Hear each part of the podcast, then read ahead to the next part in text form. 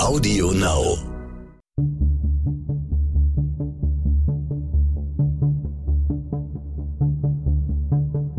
Wie überführt man einen Mörder?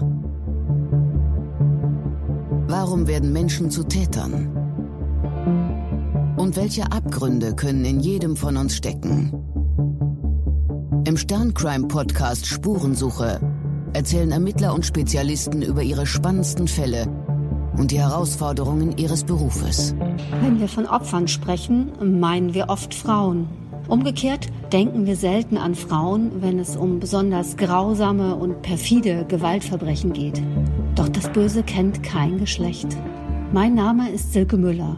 In dieser Folge spreche ich mit der Kriminalpsychologin Lydia Benecke über eine Frau, die vom Opfer zur Täterin wurde und deren Verhalten nur einen Schluss zuließ. Es handelt sich um eine Psychopathin. Hallo, Frau Benecke. Hallo. Sie arbeiten als Kriminalpsychologin mit Schwerverbrechern und beschäftigen sich auch über Ihren Berufsalltag hinaus mit menschlichen Abgründen. Wie kam es dazu?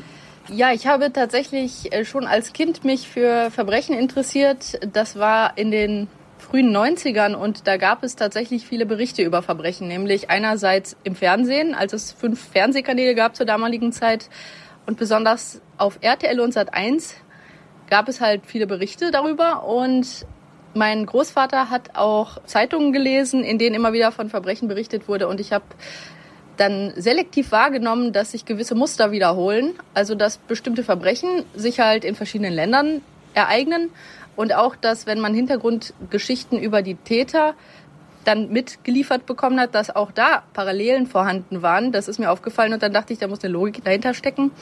Und diese Logik habe ich versucht zu verstehen und habe dann relativ bald erkannt, dass Psychologie wahrscheinlich ein gutes Mittel wäre, um diese Logik des menschlichen Fühlens, Denkens und Handelns bezogen auf Verbrechen dann auch wissenschaftlich zu erfassen.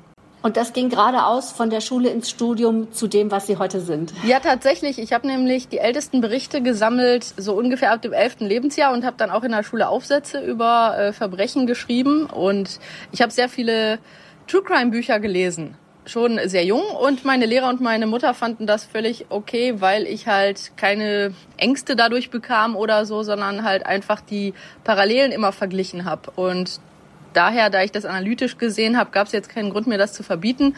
Und ich habe dann ähm, ja schon in der Schule beschlossen, Psychologie zu studieren, habe einen Volkshochschulkurs während der Abi-Zeit in Psychologie belegt und habe dann gesehen, dass das wirklich sehr interessant ist und genau mein Ding.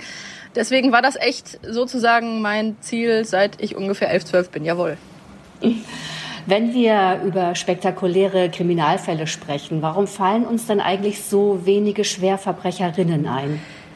Es ist ja tatsächlich so, dass die meisten Verbrechen tendenziell von Männern begangen werden. Also nicht nur tendenziell, sondern wenn man sich allein anschaut, ähm, die Gefängnisstichproben. Es gibt in allen Ländern sehr viel mehr männliche Gefangene als weibliche. Und gerade bei Sexualdelikten und Gewaltdelikten sind einfach Männer, das muss man definitiv so sehen, ähm, in der deutlichen Mehrheit. Und sicherlich werden dann äh, die Personen, die seltener vorkommen, weniger wahrgenommen. Das ist definitiv ein Punkt. Und ein anderer Punkt ist das Geschlechterstereotyp, dass man halt Frauen mehr Eigenschaften zurechnet, wie hilfsbereit, sozial engagiert, freundlich, mitfühlend.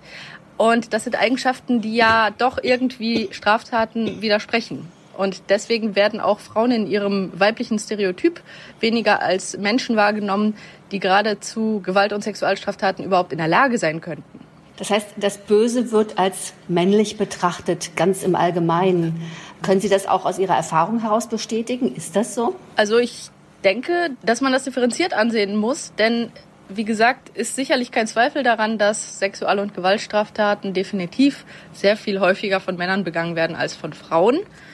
Trotzdem gibt es wahrscheinlich bei Frauen, besonders was Sexualstraftaten angeht und auch was häusliche Gewalt angeht, eine Dunkelziffer, die im Verhältnis zu dem Dunkelfeld bei männlichen Tätern, bei weiblichen wahrscheinlich größer ist. Das ist etwas, wo viel in der Forschung darüber diskutiert wird. Und der Grund ist, dass gerade wenn Frauen sexuell übergriffig werden, sei es jetzt gegenüber Minderjährigen oder auch gegenüber erwachsenen Personen, dass es Hemmungen gibt, das dann auch anzuzeigen.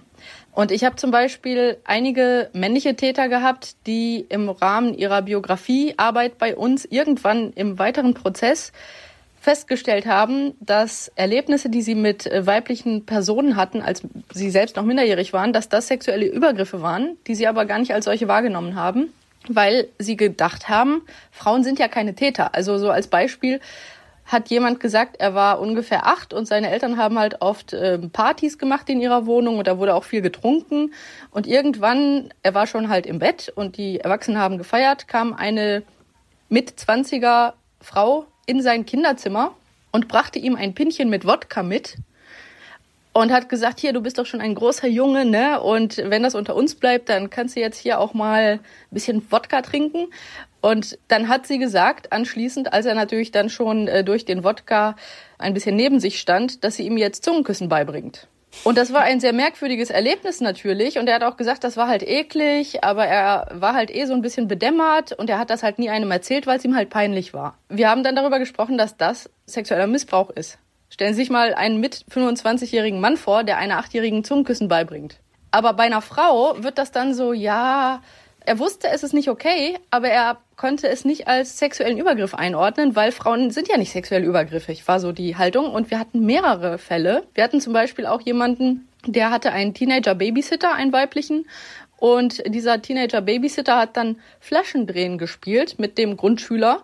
Und äh, das ging dann darum, sich dann halt äh, sukzessiv auszuziehen. Und dann äh, wurde halt an seinem Penis manipuliert. Und auch das hat der nicht als sexuellen Übergriff interpretiert, sondern als ein ekliges, peinliches Erlebnis. Aber er dachte, das ist ein Doktorspiel. Bis wir erklärt haben, dass wenn ein Altersunterschied von acht bis zehn Jahren in diesem ähm, Altersbereich besteht, dass da ein Machtgefälle besteht und dass das ein sexueller Übergriff ist, also sexueller Missbrauch. Und äh, das sehen wir ganz oft. Und noch schlimmer ist es eigentlich bei Jugendlichen. Mir fällt halt immer auf, dass wenn zum Beispiel eine Schülerin so im Altersbereich 12 bis 15 von einem erwachsenen Lehrer sexuell übergriffig behandelt wird, dann wird das in der Presse auch korrekt berichtet als sexueller Missbrauch durch den Lehrer.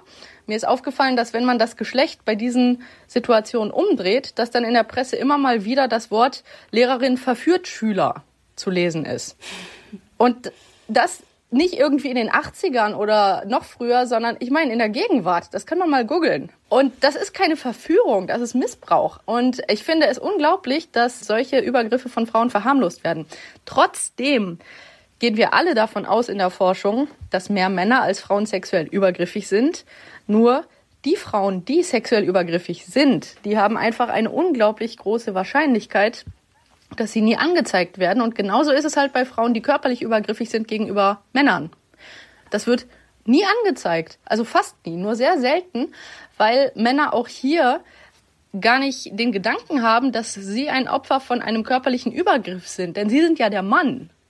So, und auch mhm. hier mhm. fehlt oft die Wahrnehmung, ein Opfer zu sein. Und selbst wenn die Wahrnehmung bei dem männlichen Opfer vorhanden ist, dann denken die Männer, ja, wenn ich jetzt zur Polizei gehe und sage, dass meine Frau mich regelmäßig schlägt, die werden mich auslachen. Also es ist eine Mischung aus einer vorhandenen Scham und einem nicht erlernten Konzept, was es nicht gibt. Ja. Das kann auch nicht stattfinden. Ja. ja. Hm. Und in dem Zusammenhang mhm. auch interessant, dass zum Beispiel Exhibitionismus in Deutschland für Frauen gar nicht als Straftatbestand existiert.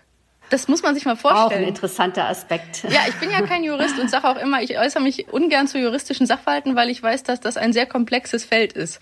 Trotzdem finde ich das allein sehr seltsam.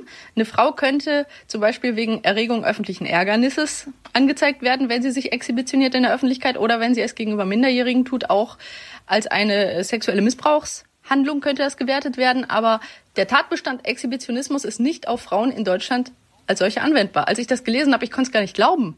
Wir nähern uns jetzt langsam sozusagen auch unserem heutigen Thema, über das wir jetzt noch ausführlich sprechen wollen. Mhm. Und zwar, Sie haben sich sehr ausführlich mit Psychopathinnen beschäftigt. Ja. Und dabei sich auch einen Fall vorgenommen, der sich in den 80er Jahren in den USA abgespielt hat. Mhm. Und äh, nicht auch nur Experten wie Sie fasziniert hat, sondern auch zu einem Buch und zu einem Spielfilm verarbeitet ja. wurde. Vielleicht äh, schicken wir mal voraus, warum wir heute über einen Fall aus den USA sprechen und nicht aus einem aus Ihrer eigenen Praxis. Können Sie das kurz erläutern? Genau. Also zunächst mal, ich arbeite therapeutisch fast nur mit männlichen Straftätern. Also ich habe zwei Arbeitsplätze, einmal eine Ambulanz für Sexualstraftäter und einmal eine sozialtherapeutische Anstalt. In der sozialtherapeutischen Anstalt, das ist eine spezielle Art von JVA, wo Sexual- und Gewaltstraftäter, die besonders rückfallgefährdet sind, behandelt werden. Und häufig geht diese Rückfallgefahr einher mit Faktoren wie Persönlichkeitsstörungen und oder sexuellen Abweichungen. Und in der sozialtherapeutischen Anstalt arbeite ich mit männlichen Gewaltstraftätern. Und Gewaltstraftäter heißt zum Beispiel Menschen, die eine lange kriminelle Karriere hinter sich haben, auch wegen verschiedener Tötungsdelikte eben inhaftiert sind oder aus organisierter Kriminalität ausgestiegen sind. Oder auch äh, Serien, äh, Bankräuber zum Beispiel, also solche Täter. Und in der Ambulanz haben wir halt jede Art von Sexualstraftätern die allerdings dann im Rahmen ihrer Bewährungsauflagen zu uns kommen müssen. Das heißt, wenn sie vorher in Haft waren, kommen sie raus und bekommen als Bewährungsauflage, dass sie bei uns halt sich therapeutisch behandeln lassen müssen und das auch nicht gegen unseren Willen abbrechen dürfen. Jedenfalls in dieser Ambulanz sind im Erwachsenenbereich bisher ausschließlich Männer. Was auch schon wieder so ein bisschen in das reinspielt, was ich vorher sagte. Man kann definitiv nicht in Abrede stellen, dass hauptsächlich Männer solche Taten begehen, aber wir gehen halt davon aus, dass Frauen halt, weil sie nicht angezeigt werden, auch eher selten dann bei uns ankommen würden. Aber wir haben einen Jugendbereich, jugendliche Sexualdelinquente und in diesem Jugendbereich haben wir ganz selten auch äh, jugendliche Mädchen. Das ist der Bereich, wo ich ab und zu auch in meiner therapeutischen Arbeit halt mit weiblichen Personen zu tun habe. Ich habe aber ein Buch über schwere Straftaten bei weiblicher Psychopathie und zwar hier auf erwachsene Frauen bezogen geschrieben weil ich zunächst einmal ein paar Jahre vorher ein Buch über Psychopathie allgemein geschrieben hatte. Und nach diesem ersten Buch auf dünnem Eis, die Psychologie des Bösen, bekam ich sehr viele Leserbriefe, die gesagt haben, gibt es denn bei Männern und Frauen Unterschiede bezogen auf schwere Straftaten und eben auf das Phänomen Psychopathie? Und weil die Leserbriefe wirklich sich gehäuft haben zu dieser Frage, habe ich gedacht, okay, da würde ich gerne eine Antwort drauf geben. Und dann habe ich die Forschungsliteratur durchgearbeitet und festgestellt, dass gerade in den letzten ungefähr 20 Jahren die Forschungslage auf dem Gebiet weibliche Psychopathie enorm zugenommen hat. Und ich habe dann natürlich Fallbeispiele gesucht, die diese Forschungsergebnisse illustrieren. Und in Deutschland haben wir, wie ich finde, sehr gut einen deutlich besseren Schutz von Persönlichkeitsrechten als in den USA. Das heißt, in den USA werden wirklich teilweise Gerichtsakten und Aufzeichnungen von Gerichtsverhandlungen und verschiedene Beweismaterialien ganz offiziell legal veröffentlicht. Die haben eine komplett andere Haltung, auch juristisch zu Personendaten. In Deutschland bin ich sehr froh, dass es nicht so gehandhabt wird. Nur ist es halt so, dass ich dann auf US-Fälle besser zugreifen kann, weil diese Informationen, auf die ich zurückgreife, sind veröffentlicht. Das heißt, weder ethisch noch juristisch äh, verstoße ich dagegen irgendwelche Persönlichkeitsrechte, weil ich mich komplett auf öffentlich zugängliche Quellen beziehe. Und das würde in deutschen Fällen nicht in der Tiefe möglich sein. Das ist einer der Gründe, warum ich mich auf die US-Fälle beziehe. Und ein anderer Grund ist, dass in den USA die Gegebenheiten des Landes teilweise auch ermöglichen, dass gewisse Straftäter auch länger ihre kriminelle Energie entfalten können. Da spielen so Faktoren wie das Land ist sehr groß, man kann häufig umziehen und seine Spur verwischen, aber auch jeder kommt da an eine Schusswaffe jederzeit. Diese Faktoren spielen schon eine Rolle bei der kriminellen Entfaltung von Menschen, die da halt ein Potenzial bergen. Und einer dieser Fälle war Diane Downs. Können Sie kurz beschreiben, was äh, dort vorgefallen ist? Also den, den Fall kurz umreißen? Ja, also diese Frau hatte drei Kinder und sie hat berichtet, also eines Abends kam sie äh, mit ihrem Auto und den drei Kindern im Auto an ein Krankenhaus, sah panisch aus und berichtete, dass sie gerade auf einer Landstraße von einem unbekannten Mann mit buschigen langen Haaren angehalten worden sei. Und dieser Mann habe dann ihr Auto haben wollen und sie habe dann ihm das Auto nicht geben wollen. Und daraufhin habe er spontan auf ihre drei schlafenden Kinder im Auto geschossen. Sie selber hatte auch eine Schussverletzung, allerdings nur am linken Unterarm. Ihre Kinder hatten aber tödliche bzw. potenziell tödliche Schussverletzungen im Brustbereich. Sie erklärte das damit, dass als der Mann begonnen habe auf ihre drei Kinder, zwei saßen auf dem Rücksitz und eines lag im Bereich vor dem Beifahrersitz vorne, dass als der anfing auf die Kinder zu schießen, dass sie dann überlegt hat, was sie machen könnte und so getan habe, als hätte sie ihre Autoschlüssel weggeworfen, damit der Mann abgelenkt wird. Und als der Mann dann aus unerfindlichen Gründen nicht auf die Idee kam, Diane anzugreifen, sondern äh, stattdessen halt äh, den Schlüsseln scheinbar hinterher äh, rannte. Da habe sie dann die Schlüssel, die sie in Wirklichkeit gar nicht weggeworfen habe, dann genutzt, um mit dem Auto und ihren Kindern davonzufahren. Und er habe halt nur beim sich ihr zuwenden sozusagen einen Fehlschuss abgegeben und der sei deswegen halt nur in ihrem linken Unterarm gelandet. Sie hat dann auch beschrieben, dass der Mann offenbar mit einem gelben Auto dort gewesen sei. Und dieses Auto, da gab es aber auch nichts, was auf dieses Auto hingedeutet hätte, dass das jemand gesehen hätte. Und da gab es auch keine Spuren von Reifen oder ähnlichem, dass dort ein Auto gestanden hätte. Ja, und dann wurde festgestellt, dass eines der Kinder, nämlich das Kind, was im vorderen Bereich des Autos äh, geschlafen hatte, im Bodenraum, dass das an den Verletzungen gestorben ist. Die beiden Kinder auf dem Rücksitz schwer verletzt, aber noch am Leben waren. Und man hat tatsächlich es geschafft, die beiden hinten sitzenden Kinder zu retten. Allerdings hat das kleine Mädchen durch die schwere Verletzung einen Schlaganfall erlitten. Und der kleine Junge hatte einen schweren Wirbelsäulenschaden und war dann auch dauerhaft gelähmt. Und es wurde aber relativ schnell klar, dass einiges an dieser Geschichte und auch an der Art, wie sich die Mutter verhielt, verschiedensten Personen doch sehr merkwürdig erschien. Sie machte seltsame Kommentare, als sie im Krankenhaus war. Zum Beispiel, als dann eine der Krankenschwestern ihr sagte, dass man ja jetzt um das Leben ihrer Kinder kämpfe. Da hat sie dann so einen komischen Spruch gemacht wie ja, nur das Beste für meine Kinder, ich habe schließlich eine gute Krankenversicherung. Und natürlich können Menschen im Schockzustand total irrational reagieren. Also man darf das nicht so auf die Goldwaage legen. Nur ihr Verhalten blieb auch in den nächsten Tagen und Wochen ein bisschen ungewöhnlich, könnte man sagen. Und das ist wirklich verschiedensten Menschen aufgefallen. Zum Beispiel, als dann ihre Kinder im Krankenhaus waren.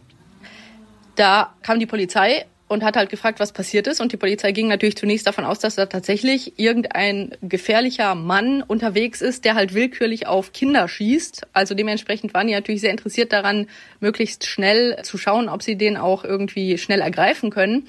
Und dann hat die Mutter, die Diane, direkt angeboten, mit denen auch zum Tatort zu fahren, weil sie könne ja gerade eh nichts für ihre Kinder tun. Also da ist eine große Distanz zu den Kindern. Ähm, es wirkte so. Gewesen. Genau, also sowohl die Ermittler als auch die ähm, Mitarbeiter des Krankenhauses hatten halt den Eindruck, weil sie natürlich auch schon häufiger mit Familien zu tun hatten, wo Kindern etwas Schlimmes zugestoßen war, kann ja auch im Rahmen von Unfällen oder so sein, dass die Mutter einfach in vielen Situationen anders reagierte, als es halt Menschen, die in solchen Berufen arbeiten, normal finden würden. Und diese Beobachtungen, die häuften sich. Und zusätzlich war halt der Faktor, dass einfach keine anderen Auffälligkeiten in der Gegend berichtet wurden, niemand ein gelbes Auto gesehen hatte und um genau zu sein, später sogar eine Zeugenaussage, die sehr wichtig wurde, große Zweifel an der Aussage von der Diane hat aufkommen lassen. Denn sie hatte nicht mitbekommen, dass ein Mann mit seiner Familie auf dieser Landstraße, die nur sehr wenig benutzt wurde, weil es eigentlich eine schnellere Straße gab, also deswegen wurde diese Landstraße nur noch von wenigen Menschen benutzt. Dieser Mann ist hinter ihr gefahren und ihm ist aufgefallen, dass da ein rotes Auto war mit einem Kennzeichen aus einem anderen Bundesstaat. Sie war nämlich vor relativ kurzer Zeit aus einem anderen Bundesstaat dorthin gezogen. Und er hat noch gedacht, ach so, äh, das ist wohl eine ortsunkundige Person, die sich hier nicht auskennt. Und wahrscheinlich fährt die auch deswegen auf dieser eher selten genutzten Straße. Und er hat sich nur darüber geärgert, dass diese Person sehr, sehr, sehr langsam fuhr. Und er konnte sie auch nicht überholen, weil das halt eine sehr kurvenreiche Landstraße war und er musste eine ganze Weile langsam hinter diesem Auto herfahren und er und seine Familie haben sich noch darüber unterhalten, dass das offensichtlich eine ortsunkundige Person ist und trotzdem waren sie halt genervt davon, dass sie jetzt halt langsam hinter der herfahren, bis sie sie dann überholen konnten. Und das wurde sehr wichtig, weil die Diane gesagt hatte, nach diesem Vorfall sei sie natürlich, so schnell es ging, zum Krankenhaus gerast. Und man hat dann verschiedene Zeitmessungen angestellt, also zwischen den Aussagen und wo sie vorher gewesen ist und wie viel Zeit eigentlich äh, hätte verstreichen müssen und wann was geschehen ist. Und diese Zeitmessungen machten auch wenig Sinn. Und als dann die Zeugenaussage dieses Autofahrers mit seiner Familie kam, dass da halt dieses Auto und er hat das Auto richtig beschrieben und er hat auch das Kennzeichen und seine Auffälligkeit richtig beschrieben, dass das halt so super langsam fuhr. Da wurde natürlich ihre Aussage noch unglaubwürdiger. Ja, und letztendlich gab es auch noch ein paar andere äh, sehr gewichtige äh, Spuren. Und zwar hat man dann Patronenhülsen sichergestellt am Tatort. Und die Patronenhülsen waren aus einer Pistole, die tatsächlich niemals aufgefunden wurde. Nur diese Patronenhülsen, die hatten winzige Spuren, also kleine Kerben in sich. Und diese winzigen Spuren wurden von einem Ballistikexperten einem Gewehr zugeordnet, das die Diane besaß, das bei ihr zu Hause war. Das war nämlich beides, sowohl das Gewehr als auch die Pistole hatten dasselbe Kaliber.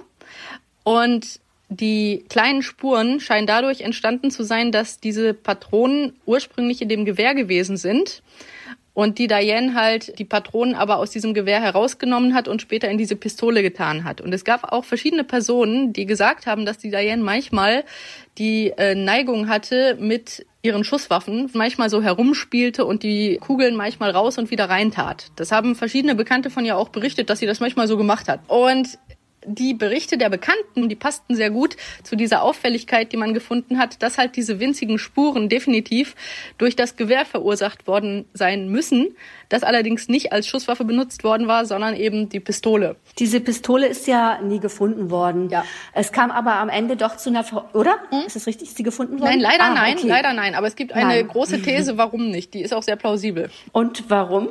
Können Sie uns das erzählen? Genau, ich habe nämlich auch äh, mit verschiedenen ähm, Freunden von mir, die Polizeibeamte sind, habe ich diesen Fall wirklich mit allen Details nachrecherchiert. Wir haben also wirklich mit Google Maps sind wir die Strecke abgefahren und diese Strecke führt über einen sehr, sehr großen Fluss, der auch tief ist und der eine sehr starke Strömung in zwei Richtungen aufweist.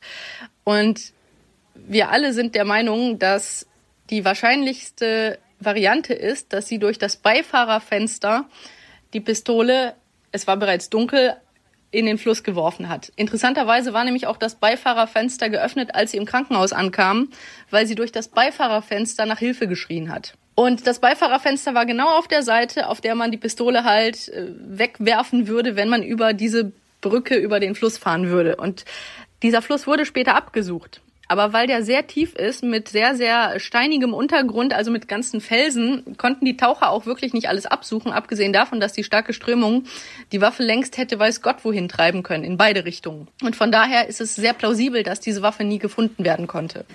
Sie wurde dann ja wegen Mordes und versuchten Mordes verurteilt.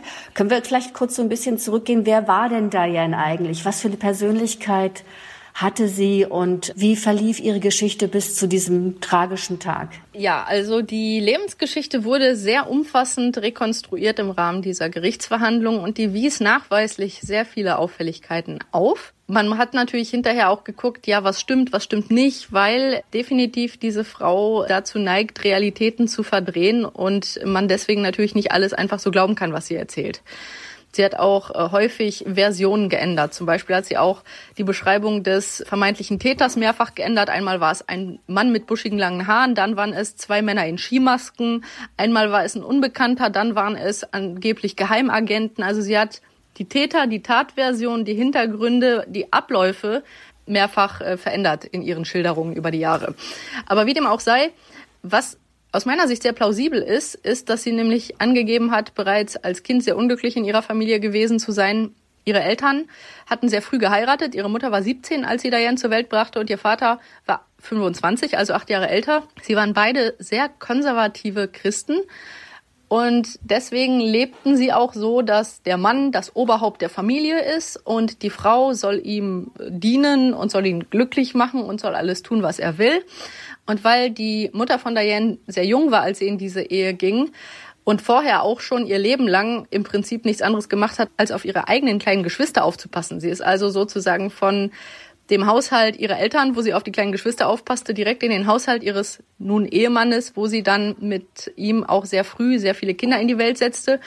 Und offenbar war sie nicht emotional reif genug, um eine tiefere emotionale Bindung mit ihren Kindern aufzubauen. Die Diane hat halt geschildert, dass es keine wirkliche emotionale Wärme oder Nähe in dieser Familie gab und dass ihre Mutter halt hauptsächlich mit dem Haushalt beschäftigt war, aber niemals so empathisch, wie man es sich als Kind wünschen würde. Und dass die Diane eigentlich nur als ältestes Kind und älteste Tochter dazu benutzt wurde, halt ihrer Mutter im Haushalt zu assistieren. Das war so eigentlich ihre Lebensaufgabe in dieser Familie. Also es setzte sich sozusagen die Biografie der Mutter eigentlich fort. Ja. Man kommt als Mädchen auf die Welt und beaufsichtigt Kinder bis zu dem Punkt, wo man selber welche bekommt. Ganz genau.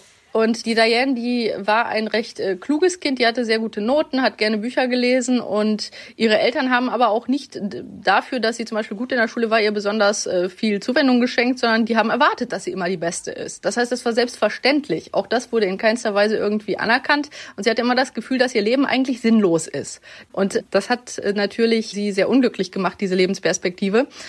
Und dann hat sie berichtet, und ich finde das sehr, sehr glaubhaft, weil ich mit sehr vielen Missbrauchstätern gearbeitet habe, die Schilderung, wie sie berichtet, dass ihr Vater begonnen habe, sie zu missbrauchen, als sie zwölf Jahre alt war. Die komplette Konstellation, die sie berichtet hat, erscheint mir wirklich sehr, sehr glaubhaft, weil die vieles widerspiegelt, was wir aus genau solchen innerfamiliären Missbrauchsszenarien kennen. Nämlich, sie sagte, äh, ihre Mutter habe dann sich wieder eine Arbeit gesucht, als sie eben zwölf war da war ihr jüngster Bruder vier und die Eltern hätten sich so aufgeteilt, dass die Mutter nachts arbeiten ging und der Vater tagsüber, damit halt immer jemand auch für die Kinder äh, zur Versorgung im Haushalt war.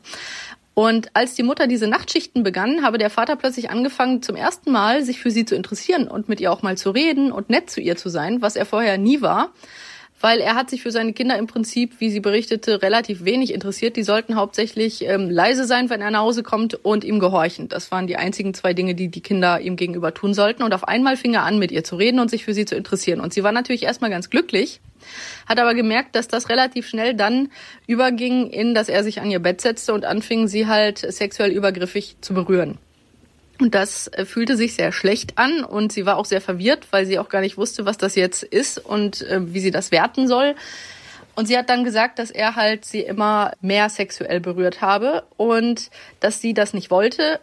Was sie dann auch schildert, finde ich auch sehr nachvollziehbar, dass sie gesagt hat, um das zu verhindern, sei sie dann teilweise, wenn die Mutter arbeiten ging, in Jeanshose und Pullover ins Bett gegangen, weil sie gehofft hat, dass er dann vielleicht sie nicht ausziehen würde aber dass er sie dann trotzdem ausgezogen habe. Und sie hat auch das erste Mal von dissoziativen Zuständen berichtet, also dass sie sich ausklingte aus der Realität und aus ihrem Fühlen und versucht hat, sich an einen anderen Ort in ihren Gedanken zu beamen. Das scheint ja eine ganz typische Reaktion auf, auf solche Missbrauchsszenarien zu sein. Also das hört man ja auch von Vergewaltigungsopfern. Ja. Ist das ein typischer, ja, genau, Dissoziation, Phänomen, das man schon kennt? Total, mhm. genau. Also ähm, das berichten halt traumatisierte Menschen und äh, sexuelle Missbrauchsopfer äh, sehr häufig. Und jetzt muss man verstehen, aus meiner psychologischen Sicht war die Diane bereits vor dem Missbrauch durch ihren Vater, durch diese emotionale Vernachlässigung, würden wir es nennen, emotional schon beschädigt.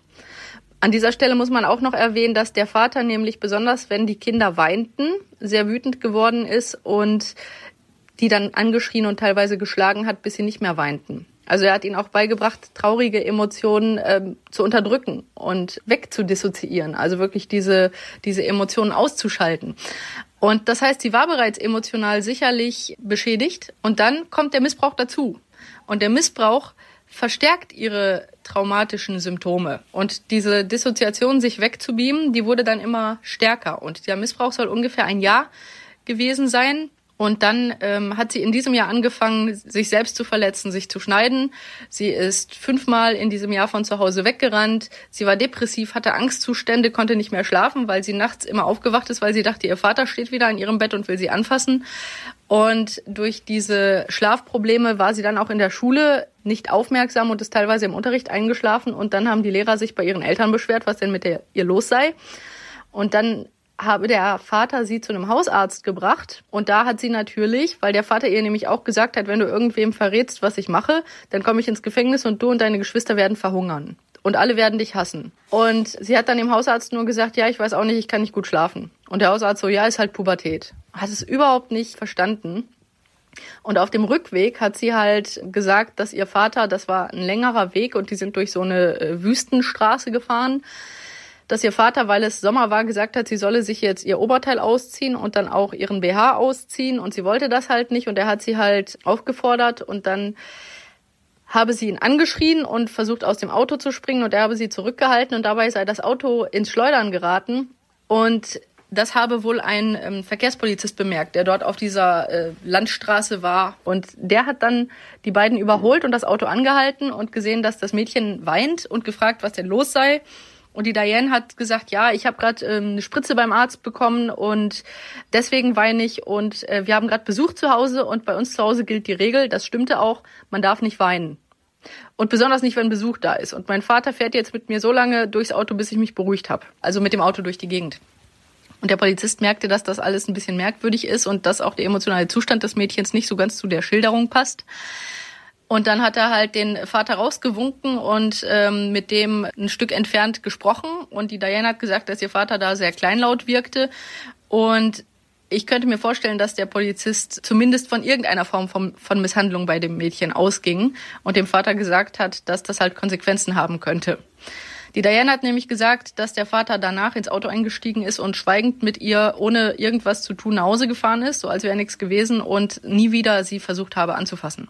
Also das war für Diane quasi eine Lektion in Sachen Sex und Macht und Kontrolle. Es gibt gar keine Liebe, sondern mhm. Sex wird eingesetzt, um Druck auszuüben ja. und eine Form von Kontrolle auf die Kinder und auch auf die Frauen. Ja, ja, und sie hat, was halt sehr schlimm ist, was bei Missbrauchsopfern halt äh, manchmal äh, die Folge sein kann, äh, gelernt, dass sie nur über sexuelle Handlungen eine Zuwendung erfährt.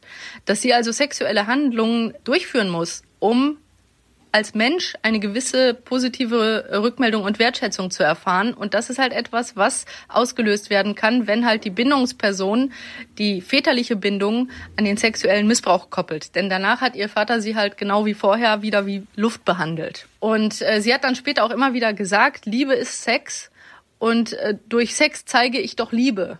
Also in ihrem Kopf wurde das zu einer Sache. Sie konnte das nicht mehr differenzieren. Und das ist halt natürlich äh, sehr gravierend gewesen für ihre weitere Beziehungsgestaltung und Entwicklung. Sie ist dann quasi ja auch dem Weg ihrer Mutter gefolgt und hat sehr früh geheiratet mit der Erwartung, dann auch dem Elternhaus zu entkommen ja. und ist auch sehr früh Mutter geworden. Ja, das Problem ist, sie hatte zwar als Schülerin den Traum, dass sie gerne Ärztin werden wollte. Das hat sie auch oft gesagt. Sie war ja auch klug. Sie hat auch einen sehr guten Schulabschluss gemacht. Sie hätte also absolut studieren können. Aber tatsächlich wollte sie halt möglichst früh von zu Hause weg. Und die einzige Option, die ihr da einfiel, war zu heiraten. Und zwar einen Nachbarsjungen, einen Gleichaltrigen, den Steve Downs, der auch äh, bis zu ihrer Inhaftierung eine relevante Rolle in ihrem Leben spielen sollte. Und die Ehe verlief sehr unglücklich. Sie hat ihn nämlich direkt in diese Ehe, muss man sagen, gedrängt. Das war interessant. Der war halt verliebt in sie, hatte aber sicherlich nicht vor, mit 18 zu heiraten. Sie hat aber kurz nach ihrem 18. Geburtstag einfach beschlossen, nachdem sie mal wieder ein Date hatten, bei ihm zu bleiben. Also sie hat einfach seine Wohnung nicht mehr verlassen.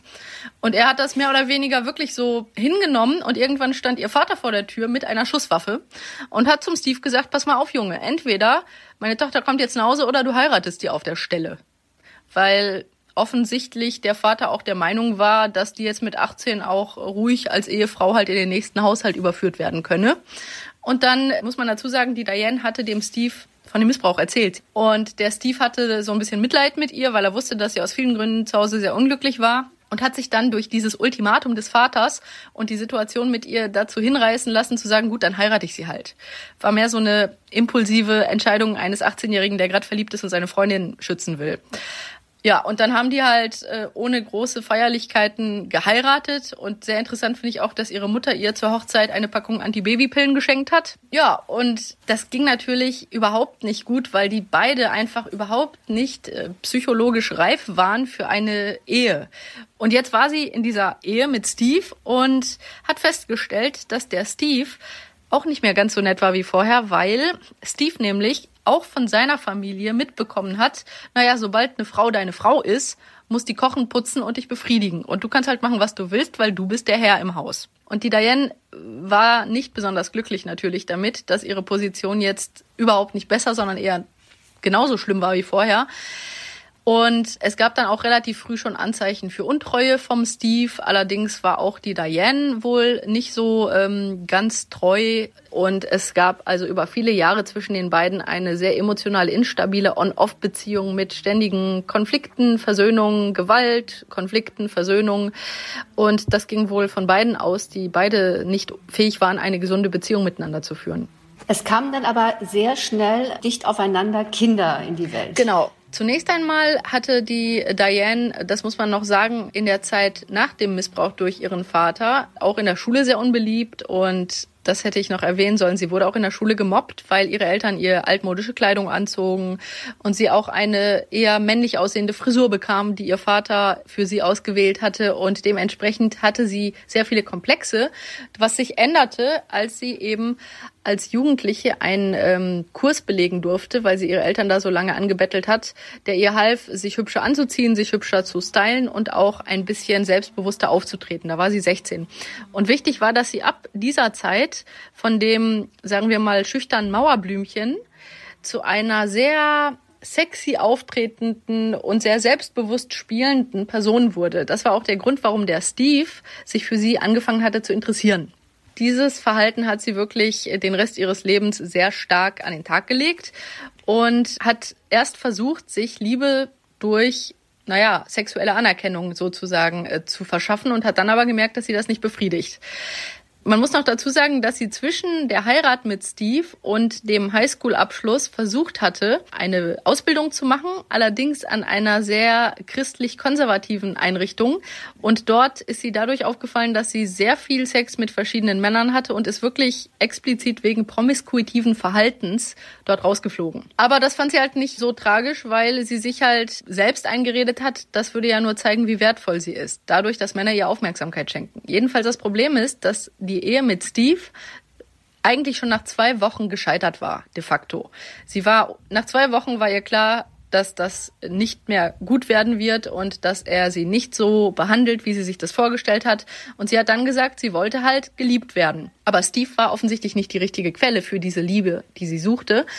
Und sie kam auf die Idee, dass ein Kind, dass das ja seine Mutter bedingungslos lieben muss. Und interessant finde ich auch die Verknüpfung von ihr, ähm, dass sie nämlich auch gesagt hat, bevor sie halt Kinder in die Welt setzte, als sie eine Jugendliche war, hat sie Tiere sehr lieb gehabt. Sie hatte ganz viele Haustiere, verschiedene, also Katzen, Hunde. Sie hatten auch mal eine Ziege, die dann auch äh, wiederum Junge bekommen hat. Und sie hatte sogar ein Pferd, das sie sehr gern mochte. Sie hatte also sehr viele emotionale Verbindungen zu Tieren und hat immer gesagt, die Tiere, die tun einem ja nicht weh. Die haben einen einfach lieb. So. Und sie hatte allerdings auch, was vielleicht noch wichtig war, erwähnt, dass ihr Vater immer mal wieder Tiere, die ihr was bedeuteten, vollkommen emotionslos tötete. Wenn die zum Beispiel krank wurden oder wenn ein Tier irgendwo bei einem Unfall verletzt wurde, da hat der Vater gesagt, ja, das Tier ist sozusagen kaputt und hat die erschossen.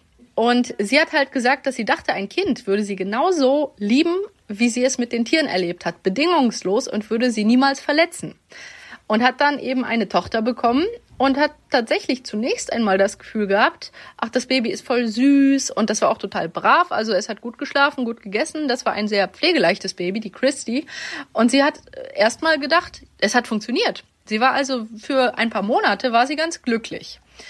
Sie hat nur beschlossen, dass sie nicht auf Dauer mit Steve zusammen sein will, weil Steves Verhalten halt sich natürlich auch nicht änderte und dann hat sie, ohne es mit ihm abzusprechen, beschlossen, eine Ausbildung zu machen bei der Navy, weil sie gehofft hat, dass sie dort einen guten Job bekommen kann und ihn dann verlassen kann mit ihrer Tochter.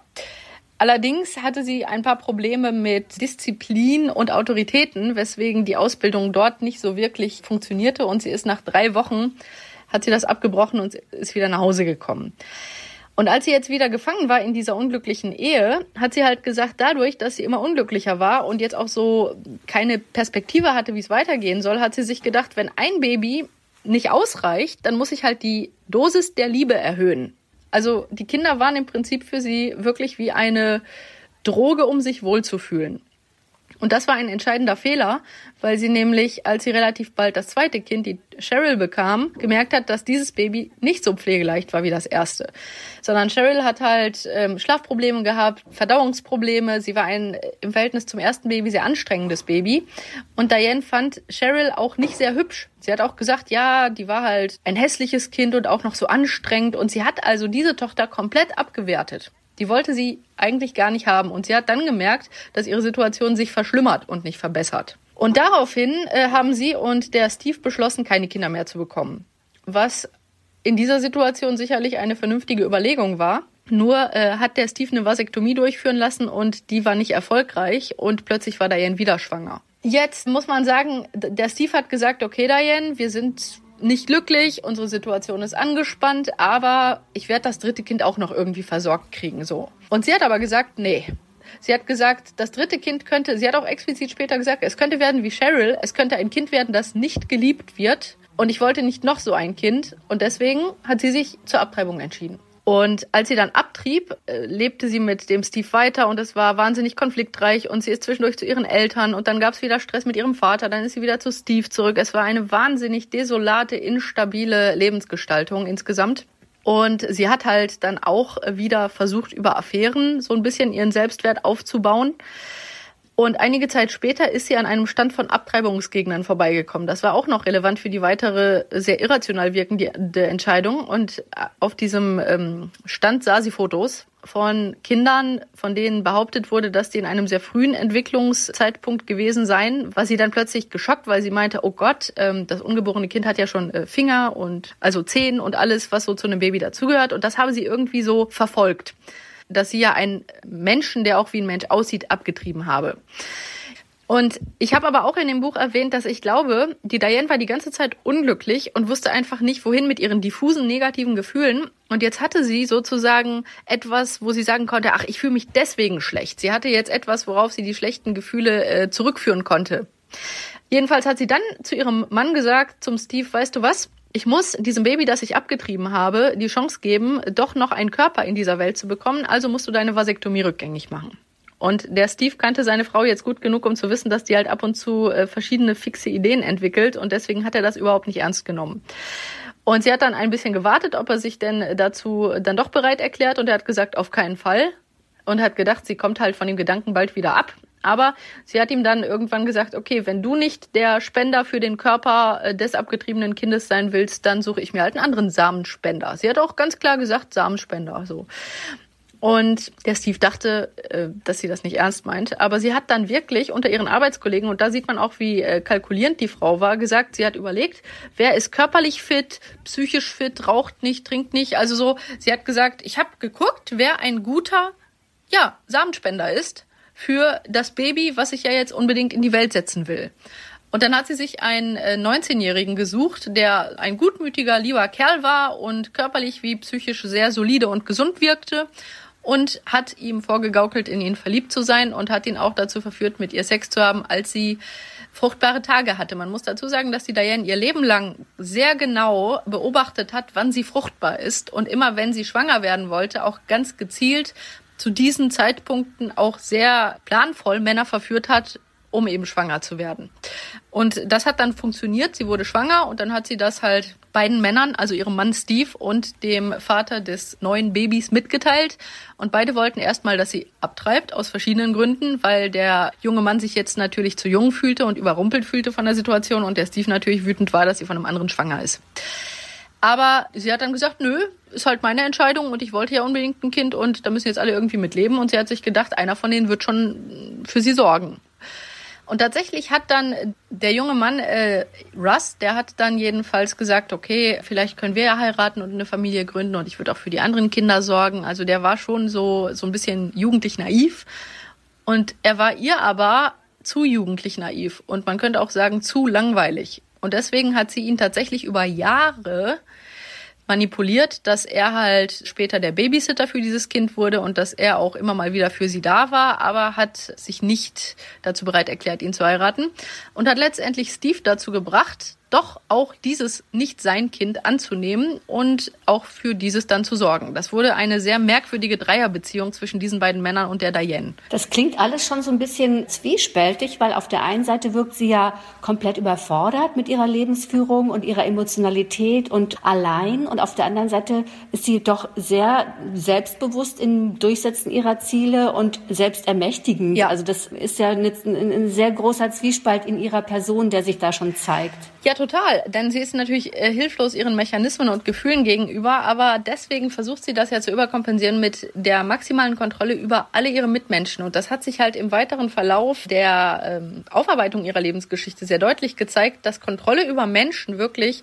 ein zentrales Motiv in ihrem Leben war und dass sie auch ein äh, rationales Konzept von den Eigenschaften ihrer Mitmenschen hatte. Die hatte wirklich von allen Menschen, das sollte sich dann später auch noch zeigen, als sie einem Anwalt da äh, Tipps gegeben hat, von allen Menschen, die sie kannte, hatte sie ein Konzept, wie sind die gestrickt und wie kann man die manipulieren. Also das war so auch explizit rational ausgeklügelt und offensichtlich, sie hat ja auch später gesagt, dass sie genau wusste, wie sie mit Männern umgehen muss, um schwanger zu werden, damit die Männer bestimmte Dinge für sie tun. Sie hatte das sowohl emotional als auch rational wirklich sehr, sehr ausgefeilt, schon sehr jung, muss man sagen, ja. Kinder wiederum hat sie dann aber sehr vernachlässigt. Also als die einmal auf der Welt waren und zum Teil dann auch ihre Erwartungen nicht erfüllt haben, wurden die mehr oder weniger äh, sich selbst überlassen. War das so? Also ja, es ist ganz interessant, weil ähm, es so aussieht, dass das älteste Kind, die Christy, die ja auch das Baby war, was die Diane erstmal ganz toll fand, dass die dann relativ früh die ähm, Rolle einer Mutter einnehmen musste. Zum Beispiel wurde berichtet, dass die Christy mit sechs Jahren ihre zwei kleinen Geschwister beaufsichtigt und den Essen gemacht hat. Das muss man sich mal vorstellen. Ich meine,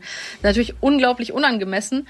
Und die anderen Kinder, gerade die Cheryl, wurde maximal vernachlässigt. Zum Beispiel musste die, wenn die Mutter arbeiten ging, zwei Stunden lang vor der äh, Wohnungstür sitzen ohne Essen, ohne Toilette, bis die Mutter nach Hause kam. Das ist dann irgendwann Nachbarn aufgefallen, weil dieses kleine Mädchen im Kindergartenalter teilweise bei Nachbarn gefragt hat, ob sie mal die Toilette benutzen darf.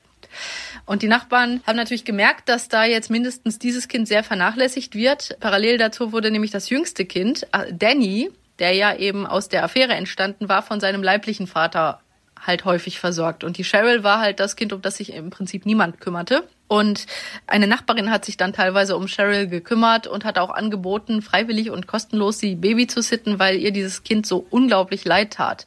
Und die Cheryl wurde auch am allermeisten von ihrer Mutter körperlich misshandelt. Also die Diane hat selber verschiedenen Menschen gegenüber teilweise eingeräumt, dass sie es nicht im Griff hat, ihre Wutanfälle besonders gegenüber Cheryl und dass sie sie auch heftig schlägt. Aber obwohl das verschiedenen Menschen bekannt war und sich auch verschiedene Menschen Sorgen machten und zum Beispiel gesagt haben, du solltest vielleicht mal eine Beratungsstelle aufsuchen und das ist doch nicht gut so, hat aber niemand das Jugendamt eingeschaltet. Also die Cheryl wurde emotional abgewertet, vernachlässigt und körperlich misshandelt und hat dann wirklich auch schon im Kindergartenalter gegenüber Menschen gesagt, dass äh, sie den Tod verdient hat. Also das waren Sachen, die sie von ihrer Mutter gehört hat. Also das war besonders krass, dass dieses Kind wirklich psychisch schon in frühem Alter so stark beeinflusst wurde von Dianes Verhalten. Welche Rolle haben denn die Männer in dieser ganzen Geschichte gespielt? Haben die einfach mit angesehen, wie ihre Kinder auch vernachlässigt werden. Also bis auf die Nachbarin gab es ja offenbar niemanden, der da mal eingehakt hat und gesagt hat, also das kann man so nicht weiter mit ansehen, da muss jemand eingreifen, Jugendamt, Eltern, Großeltern, irgendwer muss doch vielleicht mal was mitbekommen haben. Ja, das Doofe ist, sowohl Steve als auch der Russ haben versucht, halt teilweise oder komplett für die Kinder da zu sein und haben viel gebabysittet und die Diane hat auch wirklich Freunde, Bekannte und Nachbarn, systematisch, muss man sagen, missbraucht, um auf ihre Kinder aufzupassen. Also sie war dafür bekannt, dass sie immer froh war, wenn sie die Kinder irgendwo abladen konnte. Aber es hat sich halt niemand wirklich getraut, das zu einer größeren Sache zu machen. Und ich meine, das war in den 80ern und ich glaube, dass das Verständnis für Kindesmisshandlungen da auch noch nicht ganz so weit war wie heute. Und dass da viele gedacht haben, gut, die Familie hat Probleme, die ist halt irgendwie ein bisschen desolat, aber es gibt ja viele Familien, die Probleme haben. Und dass die Leute das so ein bisschen relativiert haben und auch die beiden Männer im Leben von Diane, dass die halt gedacht haben, na ja, wir passen halt ein bisschen auf die Kinder auf und so schlimm ist es schon nicht. Also dysfunktionale Familiensysteme neigen dazu, sich dann auch in ihrer Dysfunktionalität weiter zu stabilisieren und das alles zu verharmlosen. Es kam dann ja ein dritter Mann ins Spiel, der das Ganze eben zum Überkochen brachte. Ja. Was ist da passiert? Also nach dieser ganzen On-Off-Beziehung, und man muss dazu sagen, Diane hatte ja jetzt hauptsächlich Steve und Russ, aber sie hatte halt auch diverse Affären mit anderen Arbeitskollegen. Sie arbeitete nämlich bei der Post und war dafür bekannt, dass sie auch immer sehr gerne sehr knappe Kleidung trug und auch sehr flirtend auftrat. Und unglaublich viele ihrer Arbeitskollegen hatten mehr oder weniger lange Affären mit ihr und alle waren so der Meinung, ja, mit der kann man halt Spaß haben und die ist halt so eine ganz süße und da braucht man sich aber keine Sorgen machen, weil äh, eine feste Bindung sucht die eh nicht. Und äh, da das mehr oder weniger so das allgemeine Verständnis ihrer Arbeitskollegen von ihr war, hat dann irgendwann ein Arbeitskollege Nick eine Stelle mit ihr zusammenbekommen. Die mussten nämlich als Team dann indoor arbeiten, also einen bestimmten äh, Aufgabenzweig dort zu zweit als Team abdecken. Und der Nick wusste schon, dass die Diane so einen gewissen Ruf da hat. Und die hat ihn dann sofort auch angebaggert. Es war auch sehr bekannt, dass Diane ganz besonders gerne Affären mit verheirateten Männern pflegt. So ein bisschen, um sich zu beweisen, dass sie halt jeden Mann verführen kann. Und sie, sie hat übrigens auch selbst das überhaupt nicht in Abrede gestellt, ganz im Gegenteil. Also sie hat häufig auch später berichtet, dass sie halt stolz darauf war, Männer zu verführen und das auch sehr gut zu können und Menschen zu manipulieren. Und ja, jedenfalls dachte Nick, okay, die Diane macht mich auch an, ist jetzt nicht so überraschend. Und dann hat er sich auch auf eine Affäre mit ihr eingelassen und hat das halt nicht ernst genommen. Aber aus für alle in dieser ganzen Geschichte nicht nachvollziehbaren Gründen hat die Diane sich auf den Nick fixiert. Und der hat das auch eine ganze Weile unterschätzt, weil er dachte, ist doch allgemein bekannt, dass sie sich früher oder später eh dem Nächsten zuwendet. Nur in diesem Fall lief es anders. Und irgendwas hat sie in Nick gesehen, was ihn von den anderen Männern unterschied er hatte irgendeine Art, auf sie einzugehen, die ihn zu etwas Besonderem machte. Und sie hat dann relativ frühzeitig wirklich ihm auch mitgeteilt, dass sie verliebt ist. Und er dachte halt, ja, die labert halt und das meint die gar nicht ernst. Dann hat er gemerkt, dass sie auch sehr gerne von ihrer Affäre jedem erzählt, äh, besonders auf der Arbeitsstelle.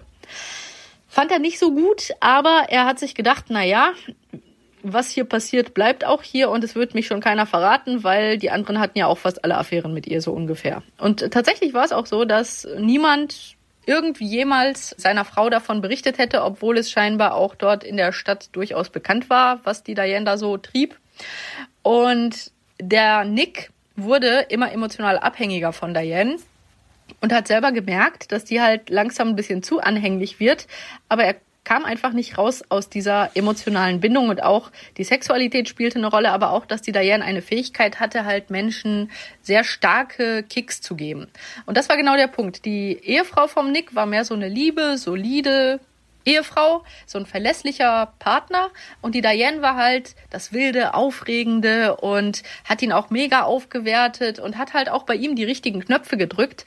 Und es gab dann ein monatelanges Hin und Her und Diane hat dann auch versucht, die Ehe auseinanderzutreiben und hat halt unter anderem ganz gezielt tatsächlich darauf hingearbeitet, sich eine ähm, relativ harmlose Geschlechtserkrankung von einem Kollegen, von dem das bekannt war, einzufangen, um dann den Nick damit anzustecken, weil sie wusste, wenn der Nick seine Frau mit einer Geschlechtserkrankung ansteckt, dann ist wohl Redebedarf in der Ehe. Also da muss man mal überlegen, wie weit die Frau im Voraus dachte. Das war wohl der, also der Versuch, auch ihn irgendwie sichtbar zu markieren, genau. Ähm, damit er sozusagen das auch nicht mehr verleugnen kann. Ja, genau. Sie wusste, jetzt muss mhm. er seiner Frau natürlich was sagen. Und dann hat er das seiner Frau gestanden und die Frau, die war natürlich entsetzt, hatte aber schon vorher so eine Ahnung gehabt. Und sie haben sich lange und intensiv ausgesprochen und die Frau hat gesagt, okay, wir können das jetzt irgendwie überwinden, wir können unsere Ehe nochmal retten und bin bereit, dir zu verzeihen und du musst jetzt aber diese Affäre dann auch beenden. Und das war tatsächlich das, wozu sich Nick auch bereit erklärte.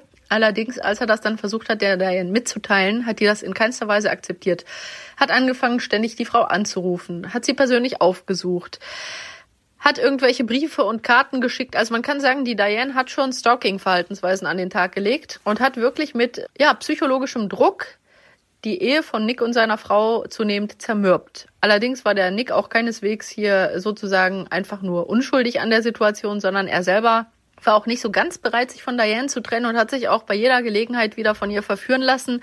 Und es gab über Monate eine sehr, sehr angespannte Dynamik zwischen jetzt Nick, seiner Ehefrau und Diane. Achso, und ein Punkt in diesem Verhältnis war wohl das Thema Kinder. Also Nick hat wohl signalisiert, dass er eigentlich sich schon vorstellen könnte, mit Diane zusammenzuleben und auch seine Frau zu verlassen, aber er hätte überhaupt kein Interesse daran, Vater weder von eigenen noch von fremden Kindern zu sein, ja. sodass die Kinder eigentlich in so eine Art Konfliktlinie gerückt sind. Ja, absolut. Und ganz ehrlich, ich glaube, dass das zwar stimmte, dass Nick keine Kinder wollte, das war allgemein bekannt. Er hatte sich nämlich schon sehr früh nach Vasektomie unterzogen, was in der damaligen Zeit echt ungewöhnlich war für einen jungen Mann und hat aus persönlichen Gründen halt ausgeschlossen, Kinder in diese Welt zu setzen. Obwohl er prinzipiell gesagt hat, ja, Kinder finde ich ja ganz süß und wenn meine Bekannten oder so Kinder haben, dann spiele ich auch mal mit denen, aber ich will keine Kinder in die Welt setzen und ich will nicht die Rolle eines Vaters in dieser Welt übernehmen, für egal wen. Und tatsächlich war das ein häufiges Thema zwischen ihm und Diane. Man muss dazu sagen, ähm, der Steve und der Russ waren ja auch noch in diesem äh, merkwürdigen äh, Beziehungsmikrokosmos, allerdings hatten die sich irgendwie damit abgefunden, dass mit Diane eine tatsächliche Beziehung zu führen eher nicht möglich ist und der Steve hat so nach dem Motto agiert, na ja, Zwischendurch kommt die halt wieder vorbei und dann haben wir wieder Sex und dann dreht die halt wieder am Rad. Der hat das irgendwann alles nicht mehr ernst genommen, muss man wirklich so sagen. Der hat das mit so einer merkwürdigen pragmatischen Haltung dann, hat er das alles mitgemacht. Jedenfalls hat Diane dem Nick versucht zu vermitteln, dass ja die Kinder bereits de facto zwei Väter haben und dass Nick jetzt in keinster Weise irgendeine Vaterrolle übernehmen müsste. Aber er hat halt gesagt, jetzt sei mal realistisch, wenn wir zusammenleben würden, deine Kinder würden ja nun mal bei dir leben das ist nun mal so, dass ich dann in eine Vaterrolle gerückt werden würde, ist einfach Fakt. Jetzt würde man überlegen, wenn die Diane doch ihre Kinder eh nicht wirklich gern um sich hatte, weil sie sie ja bei jeder Gelegenheit wirklich abgeschoben hat. Warum hat sie dann nicht einfach gesagt, hier Steve, nimm die Kinder oder Ross kann äh, den Danny nehmen und dann kann der Steve die Töchter nehmen. Das wollte sie jetzt aber auch wiederum nicht, weil sie so auf sich fixiert war, dass sie der Meinung war, ich habe diese Kinder in die Welt gesetzt, damit die mich lieben. Sie hat auch gesagt, ich wollte mit den Kindern wortlaut eine Mauer aus Liebe für mich bauen. Und sie war nicht bereit, dass diese Kinder jetzt vielleicht zu ihren Vätern eine emotionalere Bindung aufbauen würden als zu ihrer Mutter, obwohl das meiner Meinung nach ohnehin der Fall war, weil definitiv die beiden Väter liebevoller zu ihren Kindern waren als die Mutter. Aus diesem Grund war sie nicht bereit, die jetzt endgültig ihren Vätern zu überlassen. Das war ein Machtspiel. Also tatsächlich, ne?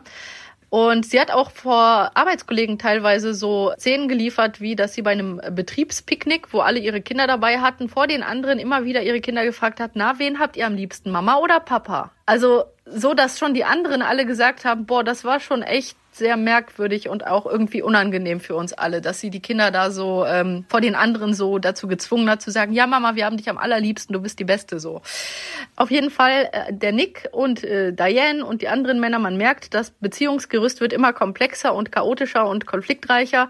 Das ging dann eine ganze Weile so hin und her. Ich muss noch dazu sagen, parallel dazu hat Diane auch noch so ein paar kriminelle Aktivitäten an den Tag gelegt. Das ist nicht ganz irrelevant, weil diese Frau definitiv auch vor kriminellen Handlungen in keinster Weise zurückschreckt abschreckte. Sie hat nämlich unter anderem mit Steve zusammen einen Versicherungsbetrug begangen. Als sie mal weiter weg war, sollte er in ihrem Auftrag, das hat er auch gemacht, den Wohnwagen, in dem sie gerade mit den Kindern lebte, die waren offiziell getrennt, die beiden, aber das war halt diese komische On-Off-Beziehung. Er sollte den so anzünden, dass es halt nach einem elektrischen Kurzschluss aussieht, damit sie eine höhere Versicherungssumme kassiert. Das hat auch funktioniert, allerdings hat der Steve vergessen, die Türen im Wohnwagen alle aufzumachen, weswegen der Wohnwagen nicht komplett, sondern nur teilweise verbrannte. Die Geschichte hat sie, das wurde später auch vor Gericht thematisiert, Nick erzählt und hat gesagt, ach, der Steve ist so ein Idiot, der schafft es nicht mal, einen Wohnwagen richtig abzufackeln. Also sehr kaltblütig. Und sie hat nämlich relativ frühzeitig erkannt, dass schwanger zu sein ein sehr schönes Gefühl für sie war, auch wenn sie inzwischen bereits verstanden hat, dass Kinder aufzuziehen jetzt nicht mehr so ganz gut funktionierte. Und deswegen hat sie sich nach einer Fernsehsendung, die sie gesehen hat, inspiriert gefühlt, Leihmutter zu werden. Das ist auch nicht ganz unwesentlich, weil sie ist dann einmal tatsächlich Leihmutter geworden. Das war übrigens noch bevor sie äh, die Affäre mit Nick angefangen hatte und hat dafür relativ viel Geld bekommen. Und hat dann gemerkt, super, ich kann schwanger sein, ich kann das Kind abgeben und muss nicht dafür sorgen und ich kriege dafür auch noch eine hohe Geldsumme. Das war also für sie sozusagen perfekt. Dann wollte sie aber möglichst, weil sie wusste, man kann ja jetzt nicht ständig die ganze Zeit schwanger sein, beziehungsweise das geht halt nicht so schnell, hat sie beschlossen, eine eigene Klinik aufzumachen für Leihmutterschaft. Und auch hier war sie betrügerisch unterwegs. Sie hat nämlich den Vertrag, den sie selbst als Leihmutter mit einer Klinik abgeschlossen hatte, in einem anderen Bundesstaat, hat sie einfach genommen und hat dann in ihrer Lokalzeitung Zeitung ein Interview gegeben, dass sie jetzt hier eine Klinik eröffnet für halt Familien, die kinderlos äh, geblieben sind bisher und Kinder sich wünschen. Und sie hat dann gelogen. Sie hat gesagt, sie hätte Psychologen und Anwälte und Ärzte, die mit ihr im Team zusammenarbeiten. Und sie hätte schon mehrere gut ausgewählte, psychologisch und medizinisch getestete Leihmütter und zu Dumpingpreisen also günstiger als in anderen Bundesstaaten. In Wirklichkeit war das eine komplette Betrugsmasche, weil sie und ihre jüngere Schwester, die sich von ihr dazu hat überreden lassen, die wollten die Kinder selber austragen und Diane wollte dann natürlich das Geld behalten. Und ihr Ziel war doch, wenn ich das richtig verstehe, möglichst schnell viel Geld zu machen, um diesem Nick klar zu machen, mit mir kannst du ein tolles neues Leben anfangen. Wir kriegen ein schickes Haus, wir haben ganz viel Geld, die Kinder sind irgendwo im Westflügel ja. und wir sind auf der anderen Seite und das Leben wird einfach nur toll mit mir. Ja. Das war doch wahrscheinlich das Ziel. Ja, genau. Sie hat viele Persönlichkeitsstörungskomponenten. Das habe ich in dem Buch auch ziemlich ausführlich aufgedröselt in der Tabelle. Und sie hatte halt auch eine sehr narzisstische Seite. Das heißt, sie hatte manchmal etwas unrealistische Größenideen, die sie dann halt mit ihrer antisozialen Seite, also durchaus auch eine Offenheit für kriminelle und betrügerische Handlungen, versucht hat zu realisieren. Und tatsächlich hat sie halt ernsthaft dem Nick versprochen, sie würden quasi in einer Villa wohnen mit Kindermädchen. Sie hat einen Plan dieses Hauses aufgemalt und wirklich die Kinder in einen anderen Flügel gemalt, so nach dem Motto, du siehst die gar nicht. Also so eine Mischung aus narzisstischer Größenüberschätzung mit einer völlig kindlichen Traumvorstellung. Wie kam es dann eigentlich also zu dem Punkt, wo das Ganze kippt? Also wo sie selber merkt, das wird alles nichts und die Dynamik sich dann gegen die Kinder richtet. Also sie hatte, damals gab es ja noch kein Internet für die jüngere Generation und Informationen waren nicht jederzeit verfügbar. Die Diana hat nämlich gedacht, ich mache hier halt mein Ding in dem Bundesstaat, in dem ich jetzt lebe und mache hier halt in der Lokalpresse Werbung für meine sogenannte Klinik. Das kriegt die Klinik, mit der ich eigentlich einen Deal als Leihmutter habe, die ähm, halt in einem ganz anderen Bundesstaat ist, kriegt die gar nicht mit. Aber die Ehefrau von Nick hat diese Werbung von Diane in der Lokalzeitung gelesen und hatte von Nick halt sehr viel über Diane bereits erfahren und wusste, dass Diane eigentlich Verträge mit einer anderen Klinik hat und dass die andere Klinik wahrscheinlich not amused sein würde, dass Diane sozusagen versucht, jetzt eine sehr fragwürdige Konkurrenz zu denen aufzubauen. Und dann hat die Frau von Nick die Zeitungsartikel einfach mal der Klinik geschickt, von der sie durch Nick wusste, dass Diane dort eben Leihmutter war. Und die Klinik war natürlich sehr wütend, hat alle Verträge mit ihr äh, gekündigt. Und Diane hat parallel dazu feststellen müssen, dass auch ihre grandiose Werbung überhaupt nicht dazu führte, dass irgendjemand ihr Geschäftsmodell dann auch annehmen wollte. Das heißt, sie hatte keine Kunden. Und jetzt merkte sie, dass alle Möglichkeiten, an schnelles Geld zu kommen, dadurch zerstört waren. Und das hat sie sehr depressiv gemacht und dadurch, dass sie jetzt auch narzisstisch gekränkt war, weil ihre Größenidee gerade vor ihren Augen zerbröselte, war sie umso fixierter in ihrer Bindungsstörung auf Nick. Jetzt sollte Nick, der sollte der einzige und das einzige Objekt sein, das sie jetzt glücklich machen könnte. Ja, und Nick kam mit diesem Druck überhaupt nicht klar und es gab dann mehrere ganz merkwürdige Hin- und Herentwicklungen zwischen Nein, Diane, ich will dich nie wiedersehen und dann geht er zu seiner Frau zurück und seine Frau, die ähm, macht ihm jetzt auch Druck und dann geht er zu Diane zurück und irgendwann hat sich Nick, weil der total unfähig war, sich aus dieser Lage irgendwie rauszubefreien, hat er sich ein Apartment genommen und wollte im Prinzip sozusagen erstmal einen klaren Kopf kriegen. Hat aber nicht funktioniert, weil die Diane äh, ihm sozusagen auf Schritt und Tritt folgte und ihn halt nicht in Ruhe ließ und er sich dann auch jedes Mal, wenn sie vor ihm stand, äh, nicht gegen ihre emotionale Manipulation wehrte, sondern jedes Mal drauf einging. Und sie hat dann ähm, auch in dem Apartment ihn besucht und nach vielem Hin und Her hat er dann aber irgendwann doch mal wieder beschlossen, es mit seiner Frau zu versuchen.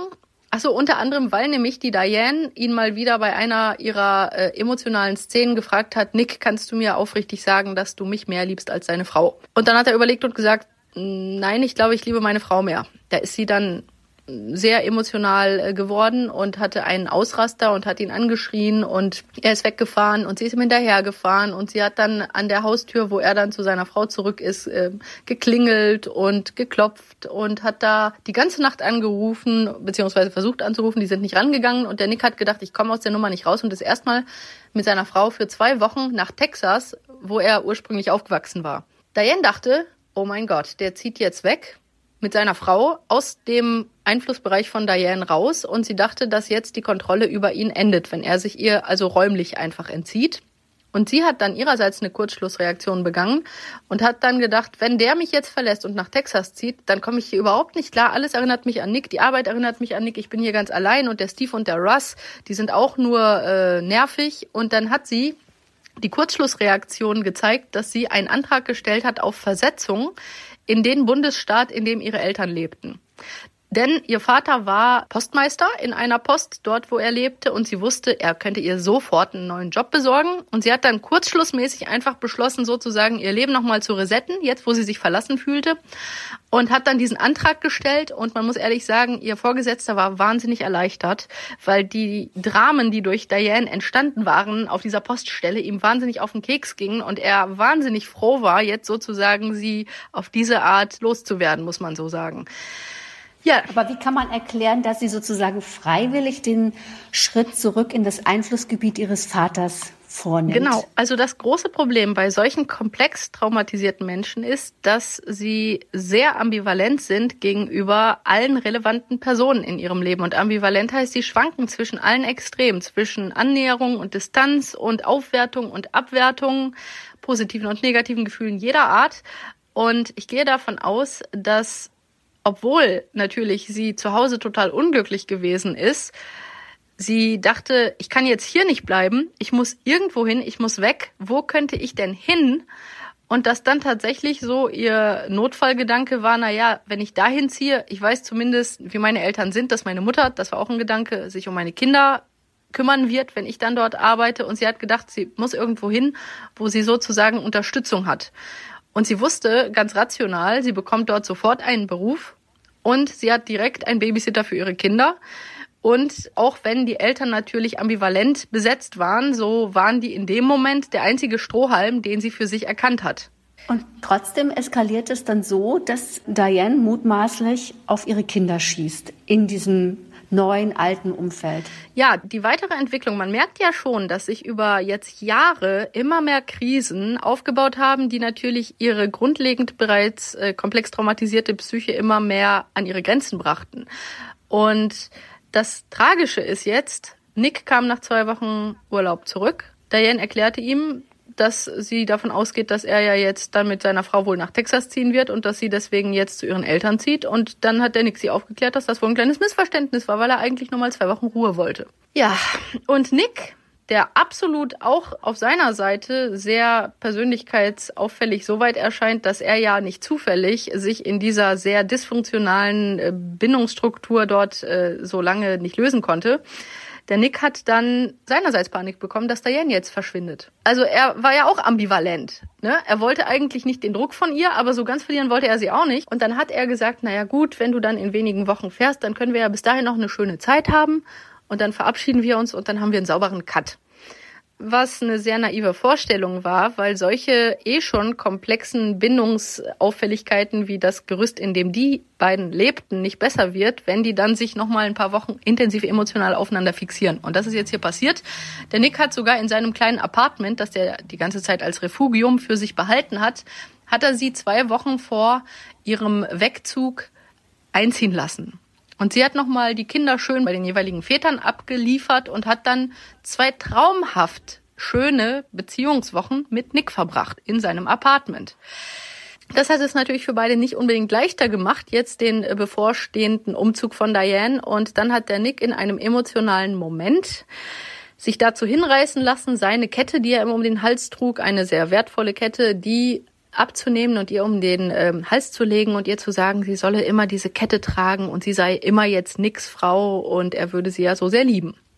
Das heißt, diese Kette bekam jetzt einen wahnsinnig starken symbolischen Wert. Diane wollte jetzt eigentlich gar nicht weg und Nick hat dann gesagt, kannst du nicht doch vielleicht unseren äh, Chef fragen, ob er dich behält? Und das hat Diane auch gemacht und der Chef so, auf keinen Fall. Und dann hat Diane gedacht, super Lösung, da der Nick ja offenbar sich ja jetzt doch tendenziell für sie zu entscheiden bereit wäre, so machte es zumindest den Anschein, könnte Nick doch einfach mit ihr umziehen. Dann wäre seine Frau weit weg und er wäre in einem neuen Bundesstaat und würde mit ihr ein neues Leben anfangen.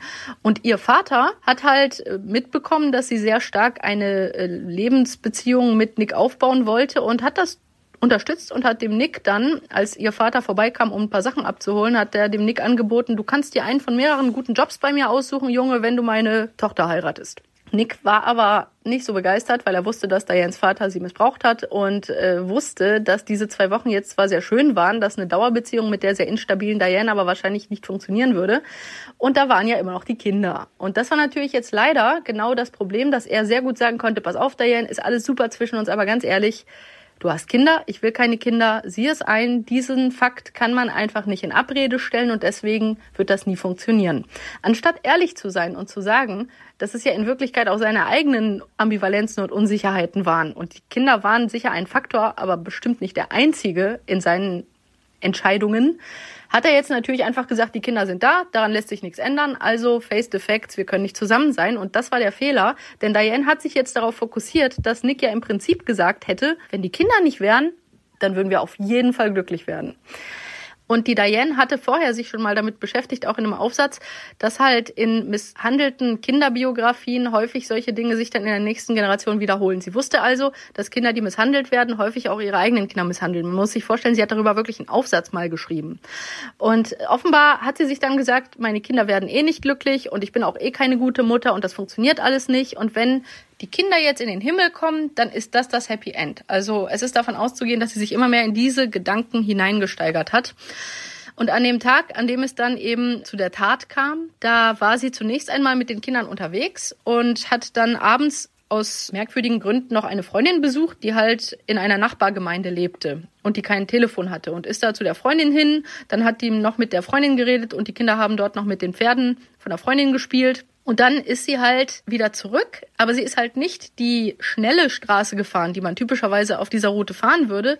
Und sie hatte, davon ist auszugehen, die Pistole, die eine Pistole dabei. Es gab auch Zeugen, und zwar Nick und Steve, die gesagt haben, dass sie diese eine bestimmte Pistole, die dann komischerweise später nicht mehr auffindbar war, dass sie diese Pistole auch in ihrem Kofferraum aufbewahrte so wie die Tatrekonstruktion sich vor Gericht darstellte, scheint sie dann ein Musikalbum von Duran Duran gehört zu haben, das sie vorher immer mit Nick in ihren romantischen Momenten gehört hatte. Und dieses Album war ein zusätzlicher Auslösereiz, dass sie sich darauf fixiert hat, sie will jetzt diese Liebe und sie hat sich immer von der Musik auch sehr stark emotional mitreißen lassen. Und sie hat dann dieses Album gehört und scheinbar auf dieser Landstraße dann angehalten und die Kinder haben dann schon geschlafen im Auto, weil sie den ganzen Tag mit der Mutter unterwegs gewesen sind. Und dann scheint sie zum Kofferraum gegangen zu sein, während die Musik noch lief und diese Waffe herausgeholt zu haben. Und dann zunächst auf die Cheryl, interessanterweise das Kind, was ja auch von ihr so beschrieben wurde, am wenigsten von ihr gewertschätzt wurde. Dann hat sie sich dem Rücksitz zugewendet und dann auf den Danny, auf ihren Sohn geschossen und als letztes dann auf eben die älteste Tochter. Und interessanterweise hat die Diane später auch beschrieben, den Gesichtsausdruck ihrer Tochter. Sie hat dann zwar gesagt, ich habe den Gesichtsausdruck meiner Tochter gesehen, als der Täter auf sie schoss. Aber sie hat dann gesagt, ja, dieser Gesichtsausdruck, der wird mir immer in Erinnerung bleiben. Und es ist davon auszugehen, dass sie diesen Gesichtsausdruck wahrgenommen hat, als sie auf diese Tochter schoss. Jedenfalls hat sie halt gemerkt, dass die zwei Kinder hinten im Auto noch am Leben sind. Und es scheint so zu sein, dass sie dachte, dass die Geschichte glaubwürdiger wirkt, wenn die Kinder im Krankenhaus sterben. Tatsächlich wirkt es so. Und sie hat dann offenbar langsam die Fahrtstrecke aufgenommen, weil sie ein bisschen Zeit verstreichen lassen wollte, damit die Kinder quasi noch am Leben sind, zumindest die auf der Rückbank oder eines davon, aber so weit verletzt, dass sie dachte, sie könnte nicht mehr gerettet werden. Und erst als sie wieder in der Stadt war, wo auch andere Autos sie ihrer Meinung nach hätten bemerken können, erst da hat sie dann normale Geschwindigkeit aufgenommen und ist dann zum Krankenhaus gefahren. Und ja, im Krankenhaus ist dann halt relativ klar geworden, dass die Frau halt sehr seltsam auftritt. Und deswegen ist, nachdem man zunächst einmal tatsächlich ihre Geschichte aufgenommen und gegen einen unbekannten fremden Mann mit buschigen langen Haaren ermittelt hat, hat man dann aber nach relativ kurzer Zeit doch stärker den Verdacht gehabt, dass Diane selbst es war. Man muss sich vorstellen, übrigens sogar ihr eigener Vater hat, als er davon erfuhr, geäußert, dass er sich vorstellen könnte, dass sie es selber war. Dasselbe hat übrigens auch ihre Schwester gesagt. Also nicht nur Außenstehende, sondern selbst ihre eigenen engsten Familienangehörigen haben solche Äußerungen gemacht, als sie von dieser Tat erfuhren. Welche Rolle haben denn damals die Medien gespielt? Also sie war ja sehr attraktiv. Man zog auch Parallelen, nicht nur wegen des Namens zu Lady Di, mhm. also Diane. Sie sei in gewisser Weise ähnlich und sie gab auch TV-Interviews. Gab es da sozusagen eine öffentliche Meinung? Nach der sie die Täterin war oder tendierte man dazu, sie als unschuldig zu betrachten? Also ihr Verhalten auch den Medien gegenüber wurde in dieser Geschichte als schon irgendwie auffällig wahrgenommen, weil nachdem die Diane bemerkt hat, dass die Polizisten doch in relativ kurzer Zeit zu dem Schluss kamen, dass es eher wahrscheinlich ist, dass sie selbst das getan hat, als dass ein Unbekannter, der aus dem Nichts kam und wieder im Nichts verschwand, das gewesen ist, hat sie jede Zusammenarbeit mit der Polizei verweigert und hat dann aber proaktiv mit den Medien kommuniziert. Sie hat also ganz klar äh, gesagt, ich bin bereit, äh, mit den Medien zu reden, mit der Polizei aber nicht und hat dann Interviews gegeben und hat sich in unglaublich vielen Interviews halt als sehr attraktive und sehr charismatische Person versucht darzustellen. Allerdings ist den Leuten halt aufgefallen, dass sie sehr viel mehr über sich sprach als über die Trauer über ihre Kinder. Also zum Beispiel gab es da so Sprüche, wo sie gesagt hat, ja, die Leute haben ja zu mir gesagt, ich hatte ja Glück, dass ich nur am Arm verletzt wurde. Aber Sie müssen sich vorstellen, ich hatte überhaupt kein Glück, denn ich konnte mir zwei Monate nicht meine äh, Schuhe zubinden, haha. Und es gab halt immer wieder so komische Kommentare und auch die Art, wie sie halt darüber sprach, so emotional distanziert und teilweise auch so Witze drüber machte, wo alle gesagt haben, also das ist kontraintuitiv, das würde man doch nicht tun, wenn man das erlebt hätte. Und sie hat dann die Medien aber benutzt, um zu sagen, äh, die Polizei will mir das in die Schuhe schieben und hat versucht, Sympathie zu gewinnen. Das Gegenteil war aber der Fall. Man erlebt ja auch was, was in Deutschland erst sehr viel später funktioniert hat durch die Einführung des Privatfernsehens und auch das Interesse an Reality-TV-Formaten oder Berichten aus dem sogenannten echten Leben, mhm. dass man sozusagen eine öffentliche Stimmung erstens versucht herzustellen und zweitens auch zu manipulieren und dass die ab einem gewissen Grad dann aber auch gegen einen kippen kann. Ja. Da ist sie ja ein wahnsinnig gutes Beispiel für. Ja, total. Sie hat sich überschätzt. Das war ihre narzisstische Seite. Sie hat wirklich gedacht, dass sie, so wie sie früher die Männer manipulieren konnte, jetzt auch die Öffentlichkeit manipulieren kann. Aber ich habe auch gesagt, hier sieht man eine Sache sehr gut, weil ich oft gefragt werde, ja, kann denn nicht so ein Täter, mit dem ich zum Beispiel arbeite, kann der sich nicht einfach total realistisch verstellen? Und ich sage immer, umso persönlichkeitsgestörter ein Täter ist, desto weniger kann er sich verstellen. Und Diane Downs ist ein hervorragendes Beispiel. Die Frau hatte einen IQ von 125. Sie war also sehr äh, klug, also und gebildet. Aber ihre Intelligenz hat nicht geholfen, weil sie so in ihren gestörten Gefühls-, Gedanken- und Handlungsmustern gefangen war, dass sie aus diesen nicht ausbrechen konnte. Und Diane ist wirklich ein äh, sehr, sehr krasses Beispiel dafür. Sie war so persönlichkeitsgestört, dass sie gar nicht gemerkt hat, wie sie auf die anderen Menschen wirkt, während sie sich so inszeniert. Das konnte sie nicht erfassen. Ist das eine Kerndefinition für psychopathisch zu sein?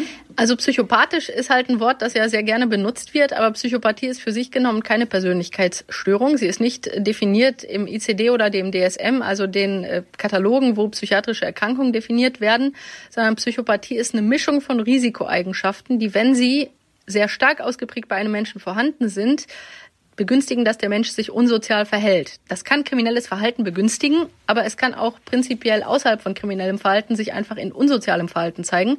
Und psychopathische Menschen haben wenig Mitgefühl, wenig Schuldgefühl, wenig Angst vor Strafe glauben, sie wären besser als andere und überlegen und suchen sehr viel Selbstaufwertung, Abwechslung und Kicks. Und diese Kombination an Kernmerkmalen erhöht auf den ersten Blick schon erkennbar die Wahrscheinlichkeit, dass ein Mensch sich sehr egozentrisch verhält und vielleicht auch eben nicht so super nett zu anderen ist. Und diese Psychopathie-Merkmale, die in der Psychopathie-Checkliste von Robert Hare klassischerweise beschrieben werden, auch wenn es durchaus andere Instrumente inzwischen gibt, die sich auch mit der Erfassung von Psychopathie dann beschäftigen, kann man wiederum zuordnen bestimmten Persönlichkeitsstörungsmerkmalen. Und ich sage immer, umso mehr Merkmale von bestimmten Persönlichkeitsstörungen bei einer Person zutreffen, umso höher wird der Psychopathiewert. Das habe ich in meinem Psychopathinnenbuch auch anhand von Tabellen wirklich grafisch gezeigt, wie das zusammenhängt. Und die Persönlichkeitsstörungen, die hier eine Rolle spielen, und Diane Downs ist ein klassisches Beispiel leider dafür, sind die Cluster B Persönlichkeitsstörungen. Dazu gehört die narzisstische Persönlichkeitsstörung, also dieses besser als andere sein wollen, super erfolgreich sein, sich aufwerten, über anderen stehen. Die histrionische Persönlichkeitsstörung, die auch bei der Diane sehr gut nachzuweisen ist, also manipulieren über besonderes Auftreten, gutes Aussehen, flirten, sexuell manipulieren, immer im Mittelpunkt stehen, immer Aufmerksamkeit wollen, Aufmerksamkeit um jeden Preis. Und das war eben sicherlich auch ein wichtiger Punkt bei der Medieninszenierung. Sie wollte einfach, dass eine Kamera auf sie gehalten wird und hat das wahnsinnig genossen. Und dann die antisoziale Persönlichkeitsstörung, jemand, der halt dazu neigt, sich und andere auch zu schädigen, weil er eine unmittelbare Bedürfnisbefriedigung stets verfolgt und auch vor kriminellen Aktivitäten egal welcher Art, nicht zurückschreckt. Und dass die Diane kriminellen Aktivitäten nicht abgeneigt war, das war ja nun auch in ihrer Lebensgeschichte nachweisbar. Und dann gibt's halt noch die Borderline-Persönlichkeitsstörung, also eigentlich emotional instabile Persönlichkeitsstörung genannt. Die meisten Menschen kennen es unter dem Begriff Borderline. Und da sieht man auch einige Aspekte bei Diane. Das sind diese Aufwertung und Abwertung, Fixierung auf eine Person, wahnsinnig große Verlassensängste, Manipulation der Bezugsperson, Drohung, selbstverletzendes Verhalten, Suizidalität und auch dissoziative Zustände, also diese Zustände, in denen sich die Person emotional aus der Situation wegbeamen kann. Und ich habe in dem Buch beschrieben, dass während der Tat als sie auf die Kinder schießt, dass man davon ausgehen kann, dass die Fähigkeit, ihre Emotionen abzuschalten, dass die ihr sehr stark dabei geholfen hat, das zu tun, weil sie eben einfach äh, jede normale Emotion, die eine Mutter davon abhalten würde, das zu tun, ausschalten konnte in dieser Situation. Und bei der Diane findet man also wirklich Merkmale dieser vier Cluster B Persönlichkeitsstörungen. Und aus diesen Merkmalen, die man bei ihr findet, ergibt sich dann, wenn man das Ganze auf die Psychopathie-Checkliste überträgt, ein deutlich erhöhter Psychopathiewert. Und Diane Downs hat wirklich daher leider eine ja fast schon lehrbuchmäßige Ausprägung der Persönlichkeitsfacetten, die bei stark ausgeprägter Psychopathie, und zwar spezifisch auch der weiblichen Form, die sich nochmal in einigen Komponenten von der typisch männlichen Form unterscheidet, genau diese Komponenten hat sie in sich wirklich wahnsinnig stark vereint. Und das bedeutet aber, dass sie dennoch voll schuldfähig ist. Ja, genau. Also wichtig ist jetzt Folgendes. Man muss ja bei der Schuldfähigkeit, auch wenn das natürlich je nach Rechtssystem auch nochmal unterschiedlich ist, äh, man würde bei Schuldfähigkeit erst fragen, hat die Person relevante psychiatrische Diagnosen? Dann würde man sagen ja oder nein, wenn das bejaht werden kann. Und eine Persönlichkeitsstörung oder mehrere Persönlichkeitsstörungen sind zumindest ja psychiatrische Diagnosen, die im ICD oder DSM eben definiert sind. Dann wäre der nächste Schritt zu fragen, konnte die Person aufgrund dieser psychischen Störungen entweder nicht erkennen, dass was sie tut falsch ist oder sich dieser Erkenntnis zufolge vielleicht nicht steuern. Also die Einsichtsfähigkeit und die Steuerungsfähigkeit sind jetzt hier die zwei Aspekte. Einsichtsfähig kann man jetzt sagen, muss die Diane gewesen sein, denn sie wusste ja, dass man nicht auf seine Kinder schießen darf, zum Beispiel.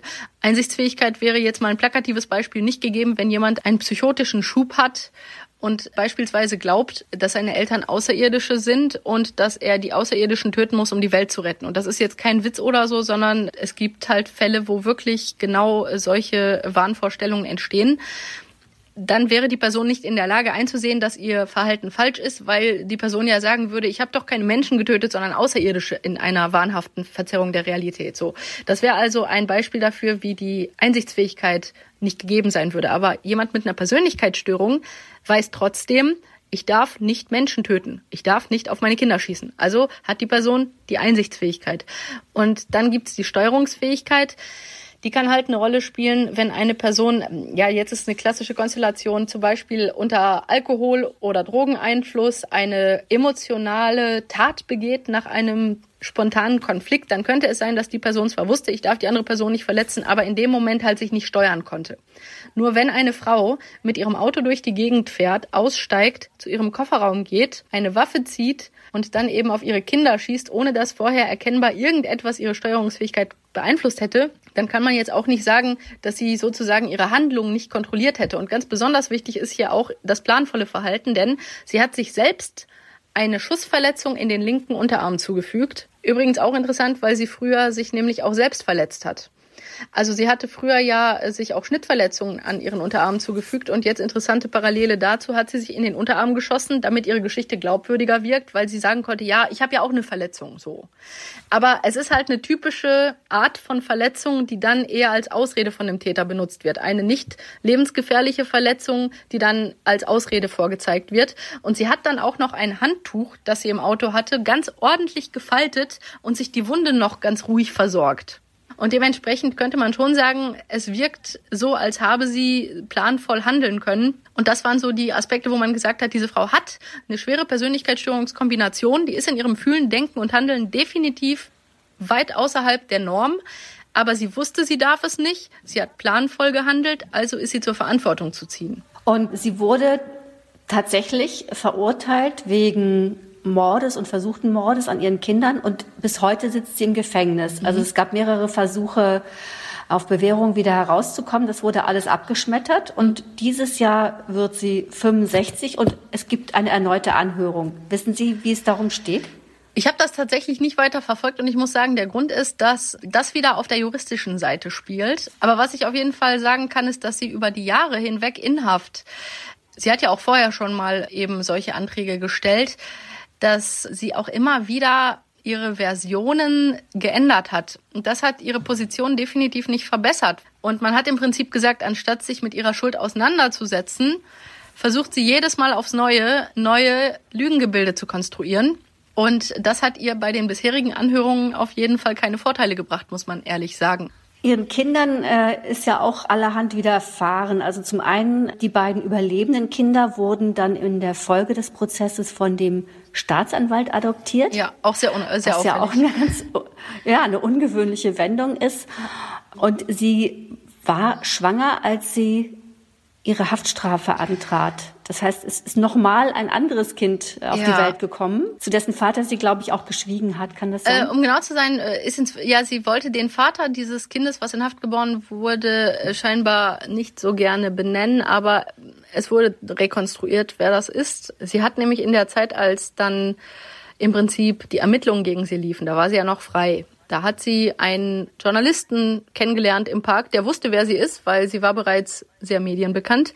Und dieser Journalist hat sich trotzdem von ihr verführen lassen und hat eine Affäre mit ihr begonnen. Und auch da hat sie so gewisse Züge von Stalking-Verhaltensweisen gezeigt. Also sie ist dann zu seiner Arbeitsstelle und hat ihm auch ständig irgendwelche Zettelchen an die Autoscheibe gepinnt und so.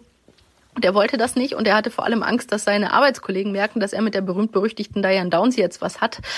Aber sie hat dann ihn auch ausgenutzt, um sich nochmal, und sie hat immer wieder gesagt, schwanger zu sein, war ja das beste Gefühl, das sie für sich herstellen konnte. Also wenn alles andere gerade nicht funktionierte, war schwanger sein für sie immer so die letzte Lösung, um sich kurzzeitig wohlzufühlen, weil sie dann das Gefühl hatte, nicht allein zu sein, weil da ist ja dann jemand in ihr, der sie liebt. Das war so die psychologische Dynamik. Und sie hat dann beschlossen, diesen Mann zumindest eben dafür zu instrumentalisieren, wieder schwanger zu werden, was ihr dann auch gelungen ist. Sie hat dann auch ganz bewusst gewusst, wann muss sie mit ihm schlafen, damit sie schwanger wird. Und das ist genauso aufgegangen, wie sie das auch erwartet hatte. Und auch hier hat sie später gelogen. Sie hat nämlich dann später ihm Briefe geschrieben, dass das doch gar nicht beabsichtigt war. Parallel dazu hat sie in ihr Tagebuch geschrieben, im Prinzip, was er für ein naiver Idiot ist und wie leicht es war, von ihm schwanger zu werden. Also die Frau, ja, hat auch sehr bewusst halt gelogen.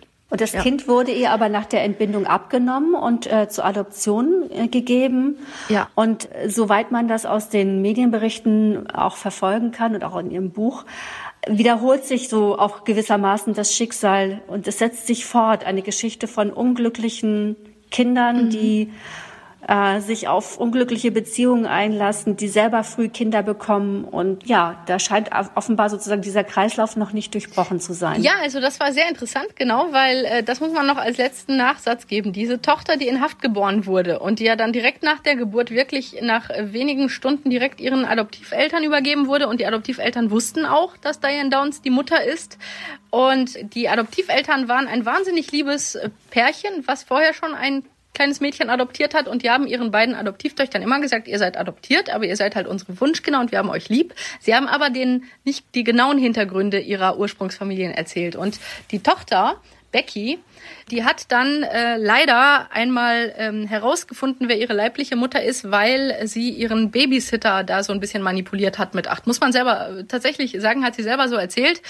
Denn ihr Babysitter hatte, weil die Diane als Becky drei war, einmal aus dem Gefängnis ausgebrochen ist, hatten die Adoptiveltern von Becky dem Babysitter und dem Kindergarten gesagt, okay, wir müssen euch jetzt darüber informieren, dass die leibliche Mutter unserer Becky Diane Downs ist, die gerade geflohen ist und wir müssen jetzt hier sozusagen die Sicherheitsmaßnahmen erhöhen, weil die Angst hatten, dass die Diane auf die Idee kommt, ihr Kind zu entführen. Und dieser Babysitter hat, als Becky acht war, dann versehentlich, weil Becky gesagt hat, sie wüsste ja, wer ihre Mutter ist und gucken wollte, ob der Babysitter den Fehler macht, ein bisschen mehr zu erzählen. Da hat der Babysitter dann gesagt, ja, ach, du weißt von Diane. Und auf jeden Fall hat Becky dann den Namen erfahren, Diane Downs, und hat sich dann informiert und hat ein Buch gefunden über ihre Mutter in der Buchhandlung und hat da reingeschaut und fand das halt sehr, sehr gruselig, weil sie dann zumindest die Grundgeschichte über dieses Buch dann auch ähm, näher in Erfahrung gebracht hat. Und sie hat dann gesagt, ab der Teenagerzeit war sie selbst sehr instabil und hat Aufwertungen über sexualisiertes Verhalten und Sexualität mit Jungs gesucht und auch Alkohol und Drogen konsumiert.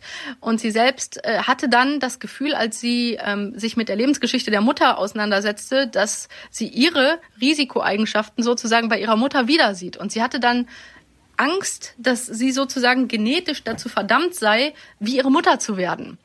Also diese ganze Erkenntnis über ihre Mutter war für sie auch einfach zu viel.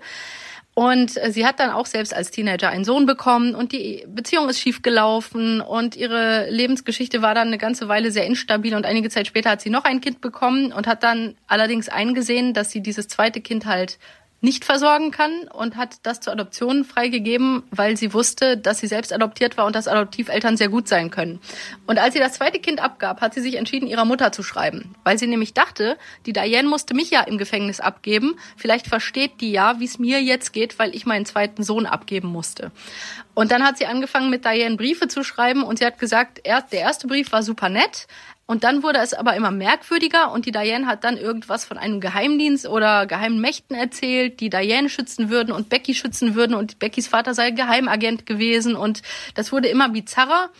Und als die Becky dann der Diane geschrieben hat, sie wolle nicht äh, Kontakt mit ihr, weil ihr das doch zu viel ist, da hat die, die Diane wohl noch in einem Brief geschrieben, Becky solle aufpassen, dass ihr Sohn nicht auch vielleicht ein Mörder wird. Da schließt sich ja auch ein Kreis. Also am Ende muss man fragen, wird man denn als Psychopathin geboren oder wird man dazu gemacht? Genau, sehr wichtig. Und ich fand es sehr gut, dass die Becky, die ist an die Öffentlichkeit damit gegangen, weil sie genau darüber reden wollte.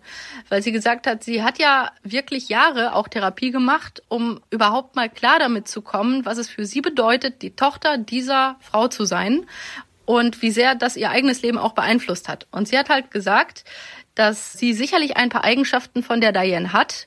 Und da bin ich als Psychologin auch fasziniert, weil im Prinzip sind das so die Neigung zu einer gewissen Abenteuerlust. Das nennt man in der Psychologie Sensation Seeking. Also manche Menschen brauchen mehr abwechslungsreiche, starke Reize als andere, um sich wohlzufühlen. Und tatsächlich gibt es hier eine genetische Komponente für Sensation Seeking. Aber das an sich macht einen Menschen eben nicht zum Kriminellen oder zum Psychopathen. Und auch die Neigung zur emotionalen Instabilität, die die Becky auch bei sich wahrgenommen hat, auch die hat eine gewisse genetische Komponente und auch die starke Suche nach einer eher unmittelbaren Bedürfnisbefriedigung. Das sind so Faktoren, die zu einem gewissen Grad tendenziell genetisch schon auch mitbedingt sind, aber halt nicht nur. Und nichts davon macht einen Menschen persönlichkeitsgestört oder psychopathisch. Das heißt, es müssen Umweltfaktoren dazukommen. Und der Punkt ist, Beckys Kindheit war sehr, sehr gut.